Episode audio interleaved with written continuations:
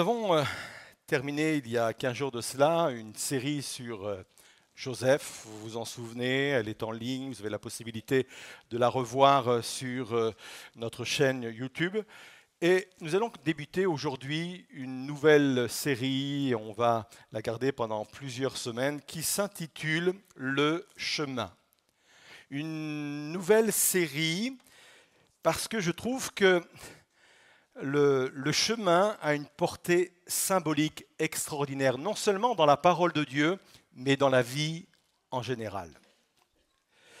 Le chemin nous, nous parle d'un cheminement intérieur, le chemin nous parle d'un parcours de vie, il nous parle de direction, il nous parle d'orientation, il nous parle de découverte, il nous parle de rencontre, il nous parle de fatigue, il nous parle d'obstacles. Bref, je trouve qu'il y a beaucoup de choses à dire sur cette thématique qu'est le chemin. Et le titre de ce matin, c'est celui qui se trouve devant vous.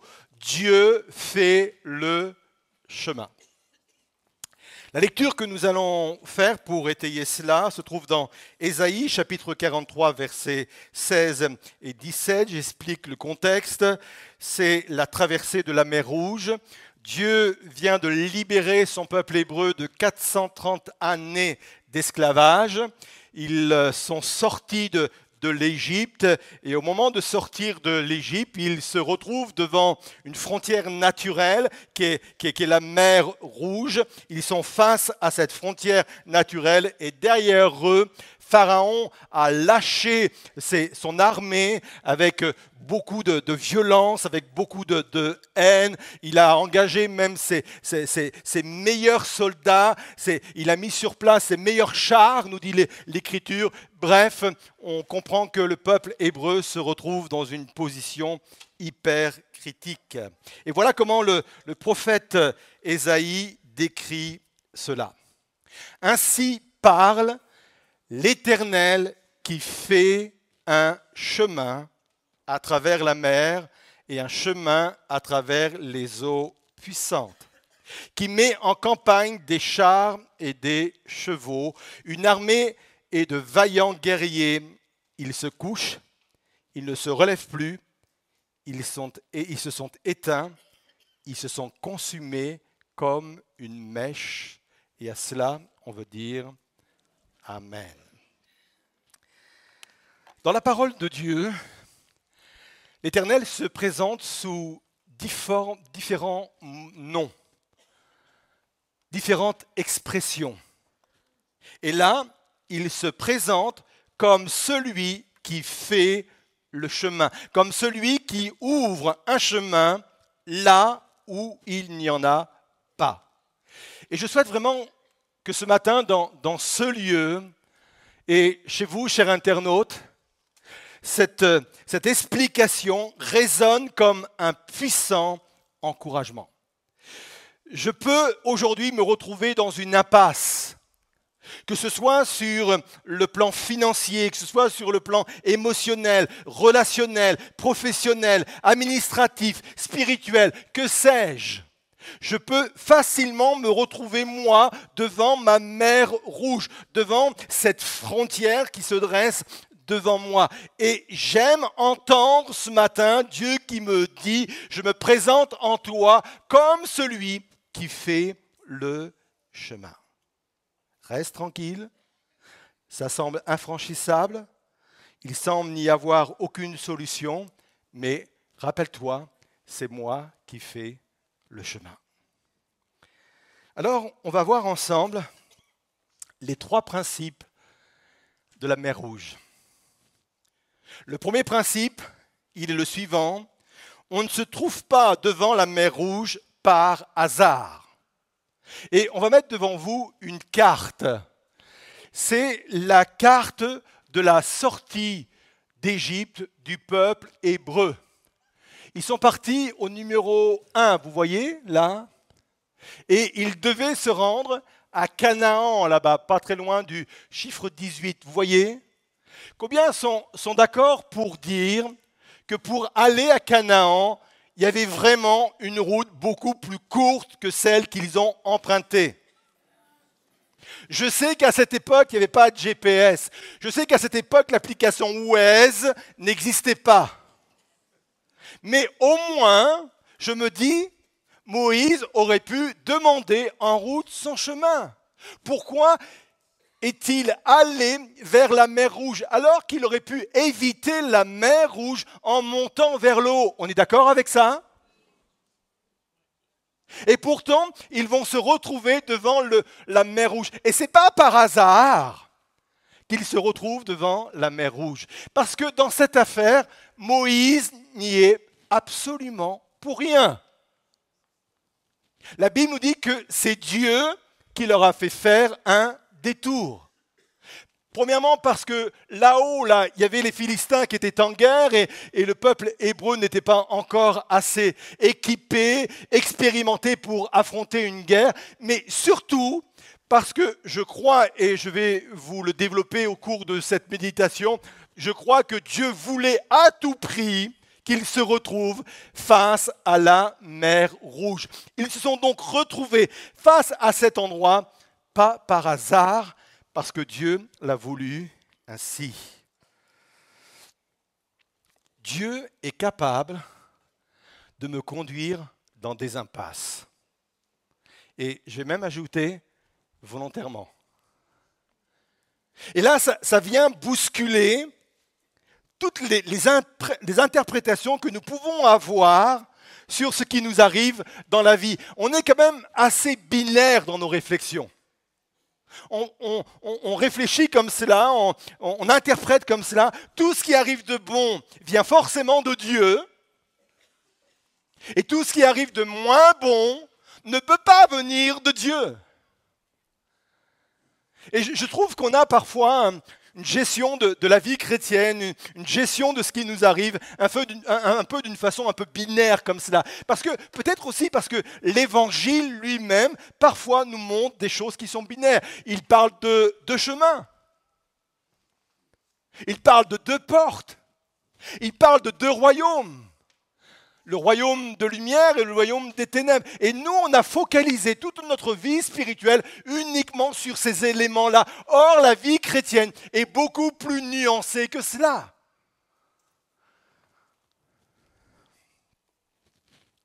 Je peux me retrouver devant une impasse pour plusieurs raisons.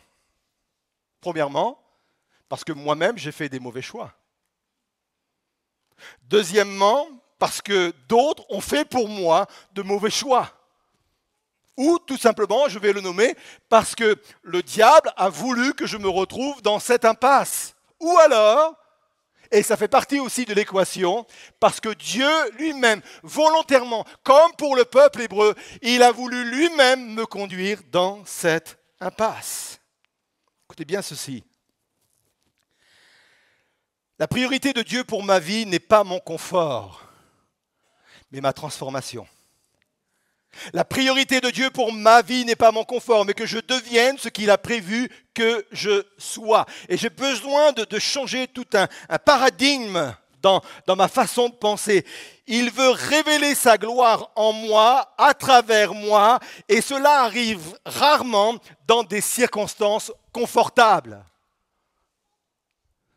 C'est pas quand je suis confort que forcément il y a des choses qui vont bouger en moi. C'est pas parce que je suis dans une situation confortable que forcément il y a des progrès qui vont se produire. C'est rarement dans ces moments-là que je peux progresser. C'est pour cela que Dieu lui-même, parfois, il me conduit vers des impasses.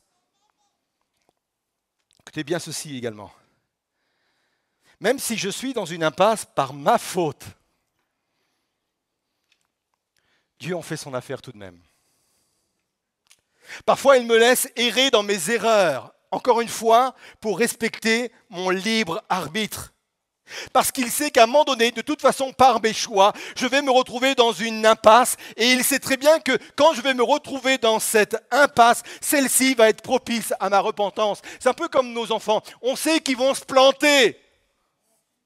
Après leur avoir dit plusieurs fois, fais pas ça, fais pas ça. Et à un moment donné, ils le font. Vas-y, Parce qu'on sait très bien qu'à un moment donné, ils vont se retrouver devant leurs propres choix, leurs propres erreurs, leurs propres impasses. Et là, bien sûr, on a un cœur de père. Et on, se dit, mais quand ils vont revenir vers nous, bien entendu qu'on va les aider à sortir de leurs erreurs. Dieu réagit de la même façon. Hein. Retiens bien ce premier point. On ne se retrouve jamais devant la mer Rouge par hasard. Et si tu te retrouves devant une impasse, quelle qu'elle soit, ce matin, ce n'est pas par hasard. On va au deuxième point. Dieu ne t'a pas fait venir devant ta mer rouge pour te faire périr. C'est du bon sens. Réfléchissez à tout ce que Dieu a accompli comme miracle pour faire sortir le peuple hébreu. Ce n'est pas un travail bâclé. 80 ans avant, il avait choisi en la personne de Moïse un libérateur. Dieu sait prendre le temps, il sait préparer les choses. Il n'improvise pas. Pendant 40 ans, cet homme a été formé dans les meilleures écoles d'Égypte. Et ensuite, pendant 40 autres années, il a été formé dans le désert pour équilibrer un peu. Il ne voulait pas que Moïse devienne quelqu'un qui a une grosse tête, mais quelqu'un qui connaît aussi bien le terrain. Il l'a formé. Il a, il a pris 80 ans. Ensuite, il a engagé un, bras de fer avec Pharaon en déployant une puissance à travers dix prodiges. Et ces dix prodiges lui ont servi également à défier les dieux égyptiens. Moi, j'aime, j'aime cette partie-là parce que, vous savez que quand euh, à la première plaie, on a frappé l'eau du fleuve et qu'il s'est transformé en sang. En fin de compte, il a défié le, dieu Hapi, qui était le dieu du, du Nil, en fin de compte. Et, il disait, voilà, vous, vous avez vos dieux, moi, vos dieux, je vais même les défier. Vous allez voir, là, où vous dites que votre Dieu vous bénit au travers de l'eau et de ce qu'elle peut faire, moi, je peux transformer cette eau également en sang.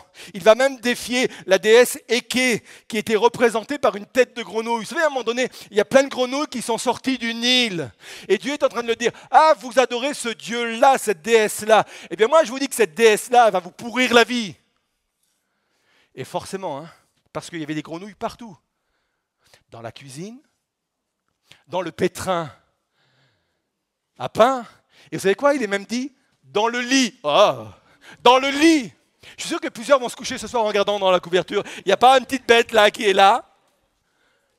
Et à chaque fois, je pourrais donner d'autres dieux, à chaque fois, il vient défier les dieux égyptiens. Et, et moi, je me dis, Dieu aurait fait tout cela pour conduire son peuple hébreu face à la mer Rouge, uniquement soit pour se noyer ou pour être anéanti par l'armée égyptienne. Mais c'est faire affront à l'intelligence de Dieu. Vous êtes là?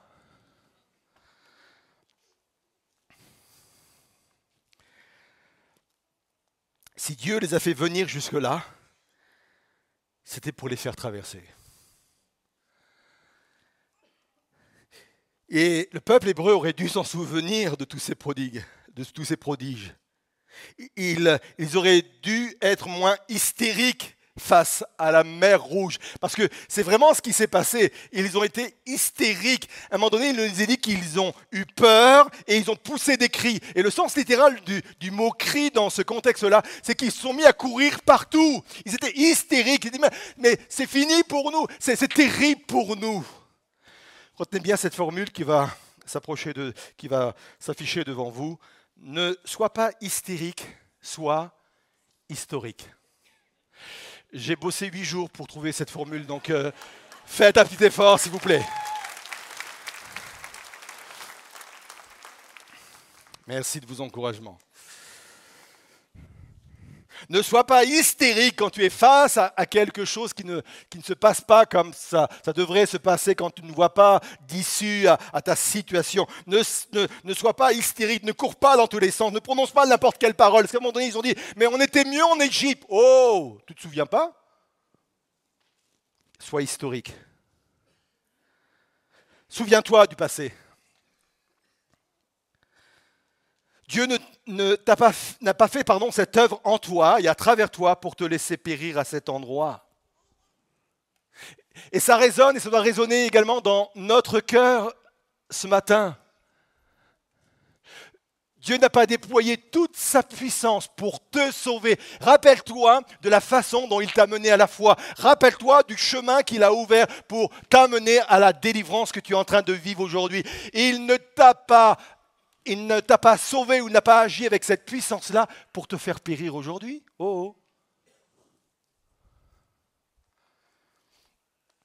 Dieu ne t'a pas ouvert des portes, ne t'a pas donné une promotion, ne t'a pas envoyé vers une orientation, ne t'a pas conduit dans des projets pour te laisser mourir là? S'il a fait toute cette œuvre, c'est parce qu'il avait l'intention de te faire traverser. Dis à quelqu'un ce matin, il a l'intention de te faire traverser. Il a l'intention de te faire traverser. Ça vous encourage? Moi, ça m'encourage. Troisième point, troisième principe de la mer Rouge.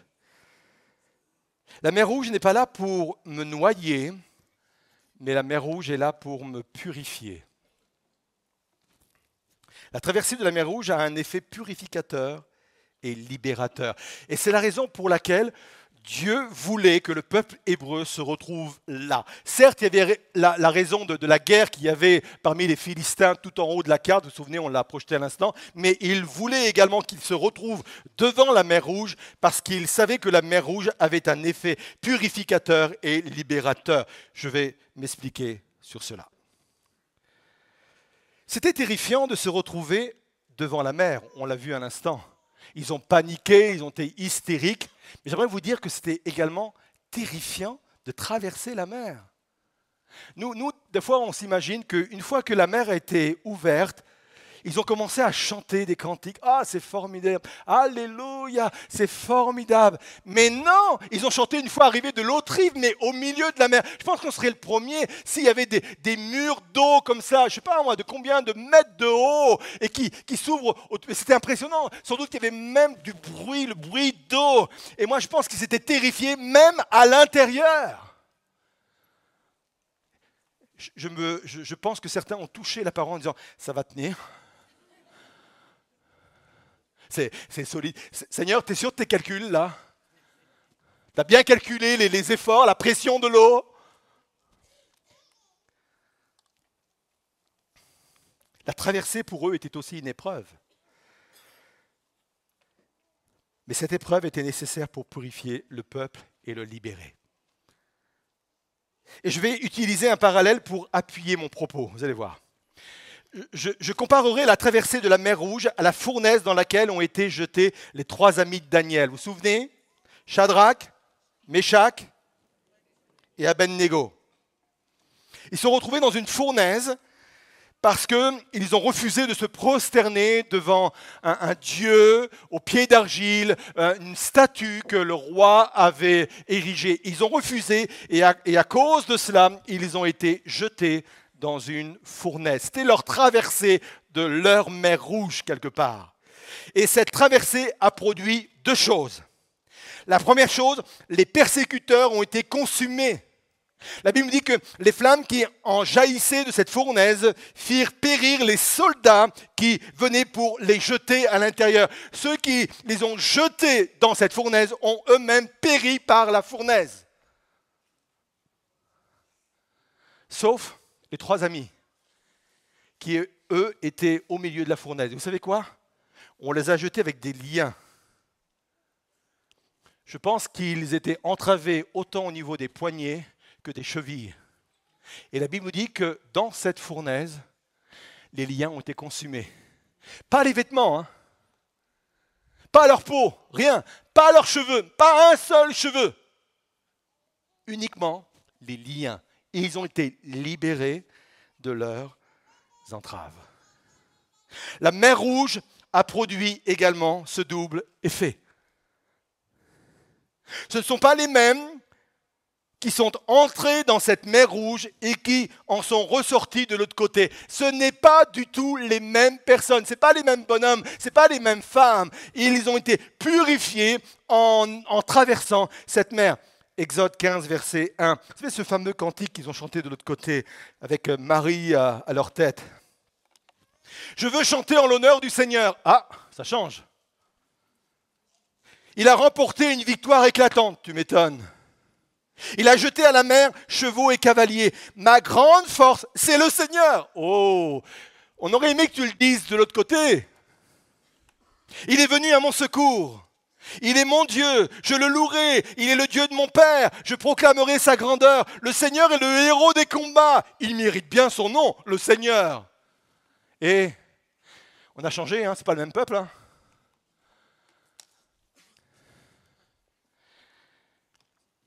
De la même façon que la fournaise des trois amis de Daniel ont brûlé des liens, cette traversée de la mer Rouge a brûlé et a purifié également certains liens. Ils sont entrés avec de la crainte, ils sont entrés avec des doutes, ils sont entrés avec de l'arrogance, de la défiance, et ils en, sont sortis en disant ceci, il mérite bien son nom, c'est le Seigneur. On ne va pas les critiquer, hein. moi je, on ne va pas les juger, parce que je suis sûr qu'on aurait eu la même réaction.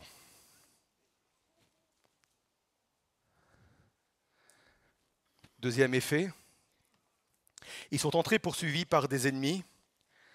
Ils sont sortis en voyant les cadavres de leurs ennemis flotter à la surface de l'eau. La traversée de la mer Rouge, de la fournaise de l'épreuve est souvent un moment terrifiant, mais c'est le seul endroit où vos ennemis ne peuvent pas vous suivre. Oh c'est compliqué parfois, et, je voudrais que ça puisse être un, puissant encouragement pour vous. Vous êtes devant vos, vos propres limites, vous êtes devant vos propres mers, vos, propres impasses. Dieu va vous permettre de traverser. La traversée n'est pas la fin de l'épreuve, mais elle est, utile, elle est nécessaire. Et pendant cette traversée-là, il va avoir raison de vos doutes, de vos incrédulités, de vos mauvais caractères. Il va avoir raison de toutes ces choses-là, les liens. Et non seulement cela, mais vos persécuteurs vont rester, parce que les persécuteurs ne peuvent pas vous suivre dans la traversée de la mer Rouge.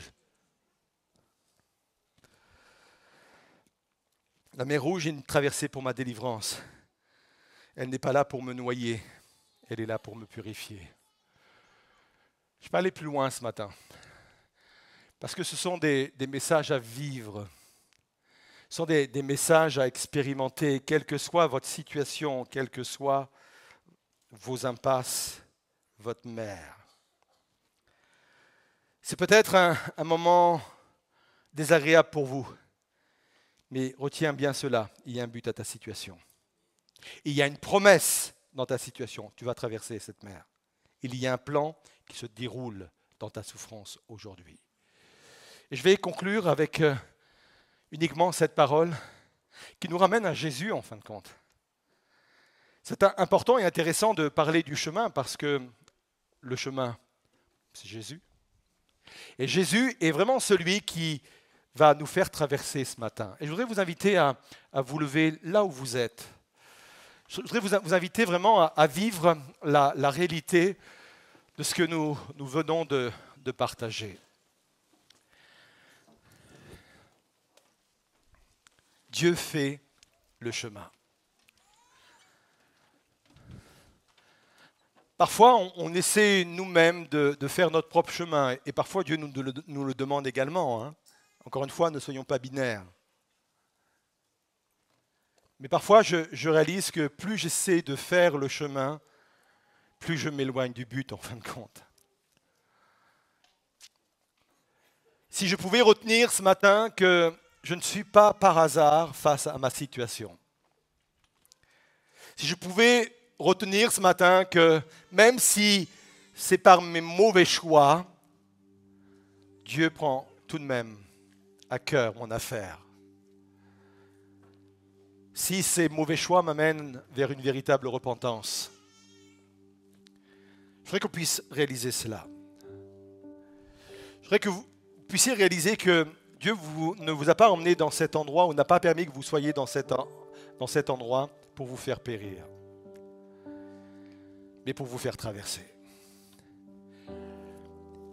que ce que vous allez vivre, ce que vous êtes peut-être en train de vivre, parce que peut-être que certains sont devant leur mer rouge, mais peut-être quelques-uns sont en train de la traverser. Et peut-être qu'ils se disent, mais j'en vois même pas le bout. Ce que tu es en train de vivre a un effet purificateur. Et non seulement un effet purificateur, mais libérateur également. On ne ressort jamais de cette traversée de la même manière qu'on y est entré. Jamais. Et je voudrais vraiment ce matin qu'on puisse se positionner par rapport à ce que nous venons d'entendre. Et pour moi, le fait de, parler de ce de positionnement, c'est le fait de prendre un engagement devant le Seigneur et de dire, je vais arrêter d'être hystérique, je vais devenir historique. Je vais commencer à réfléchir tout ce que tu as fait pour moi, Seigneur. Ne serait-ce que pour m'amener au salut, Seigneur. Et peut-être même avant mon salut, parce qu'il nous arrive parfois de réaliser que avant même notre salut, tu étais là pour nous garder, tu étais là pour nous diriger. Et il nous est capable, parfois après coup, de réaliser que là ou là, dans tel ou tel domaine, Dieu était intervenu d'une façon miraculeuse. Dieu aurait-il fait tout cela pour me laisser tomber, pour me laisser détruire maintenant et aujourd'hui? Dieu aurait-il ouvert devant toi des portes Dieu aurait-il mis sur ta vie des appels? Dieu aurait-il mis sur ta vie des promesses? Aurait-il déployé autant de puissance, de force pour te laisser t'abîmer, te consumer dans cette fournaise ou te noyer dans cette mer? C'est faire affront à l'intelligence de Dieu.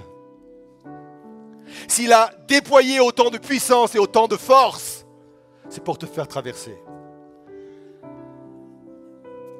Alors si ce matin, quelqu'un a besoin d'être tout à nouveau fortifié, se trouvant peut-être face à une impasse ou au milieu d'une fournaise, au milieu d'une mer déchaînée. Si quelqu'un a besoin vraiment ce matin de sentir que la grâce et l'onction de Dieu lui est renouvelée, pour affronter ces situations. Venez sur le devant. Descendez des, balcons, descendez ou sortez de vos rangs et venez sur le devant. C'est Dieu qui fait le chemin. Si tu ne vois rien aujourd'hui, crois et proclame que c'est Dieu qui fait le chemin. C'est Dieu qui ouvre le chemin là où il n'y en a pas. Et pourquoi on le croit? Et pourquoi on peut le, proclamer, Parce que notre fondation reste la même. Notre fondation reste le Christ lui-même, crucifié et ressuscité. Alors oui, on veut proclamer cette vérité. Approchez-vous pendant que le groupe de louanges commence à chanter ce chant. C'est ma seule fondation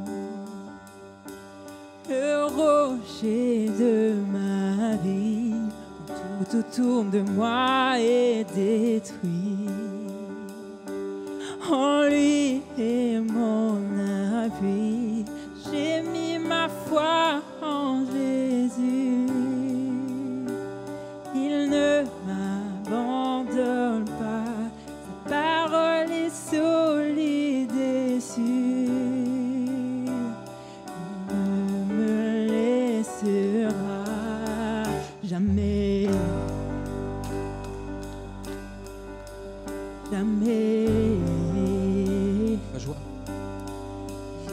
Joie dans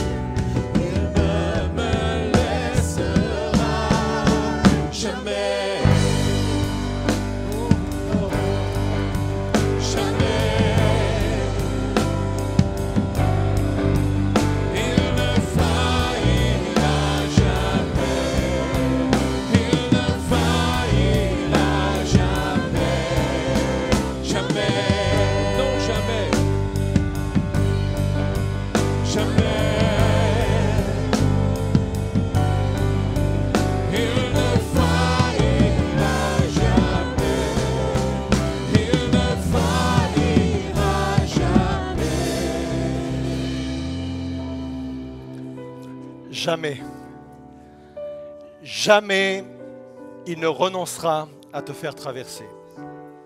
Jamais il ne renoncera à ce que tu rentres pleinement dans les plans qu'il a élaborés pour ta vie, dans la situation dans laquelle tu te trouves aujourd'hui. Jamais, jamais. Alors je prie pour que ce matin, il vienne tout à nouveau fortifier ta foi. Je prie pour que aujourd'hui l'histoire prenne le dessus sur, sur la peur.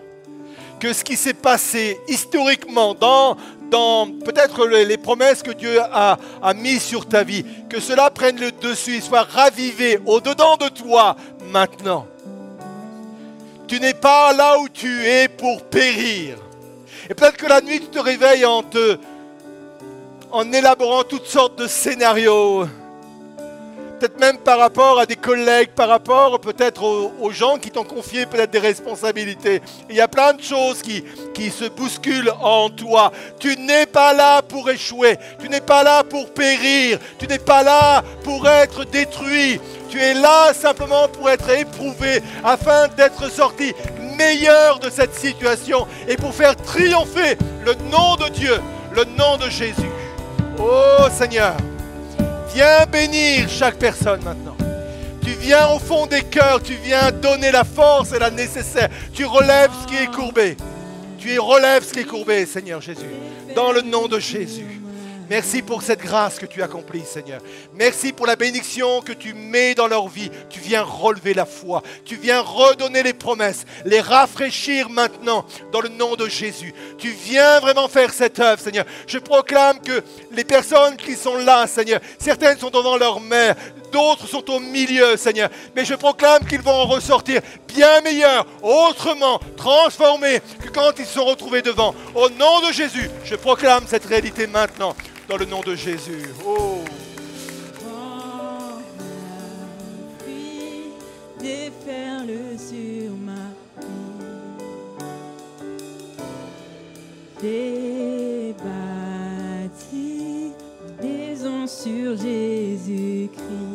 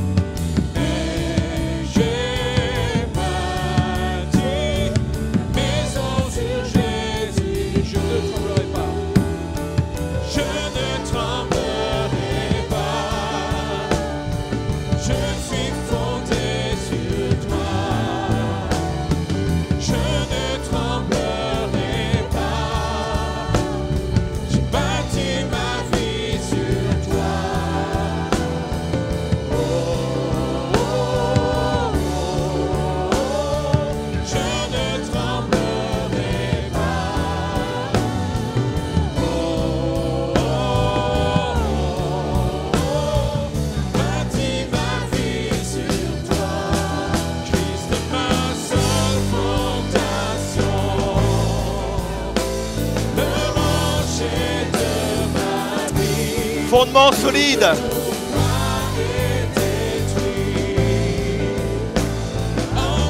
Amen.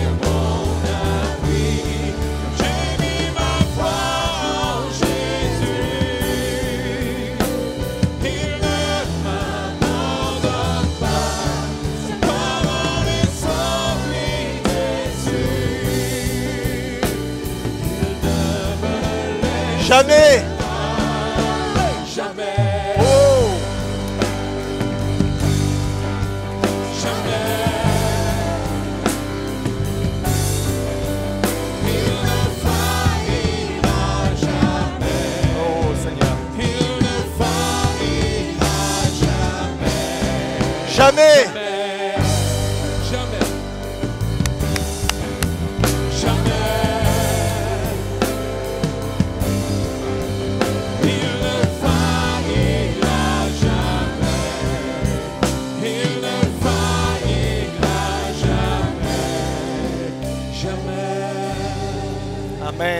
Amen. Amen. J'ai- J'aime, j'aime les marches prophétiques. Ça veut dire que quand vous allez retourner maintenant à votre place, vous allez, on va rechanter, il ne faillira jamais. Et vous renforcez cette affirmation dans votre cœur au fur et à mesure que vous marchez vers votre place. Il ne faillira jamais. Fondement solide. Oh Seigneur. Il ne faillira. Il ne faillira Seigneur Jésus. Il ne faillira jamais. Jamais. Jamais. Il ne faillira jamais. Il ne faillira. Christ est ma seule fondation. Christ est ma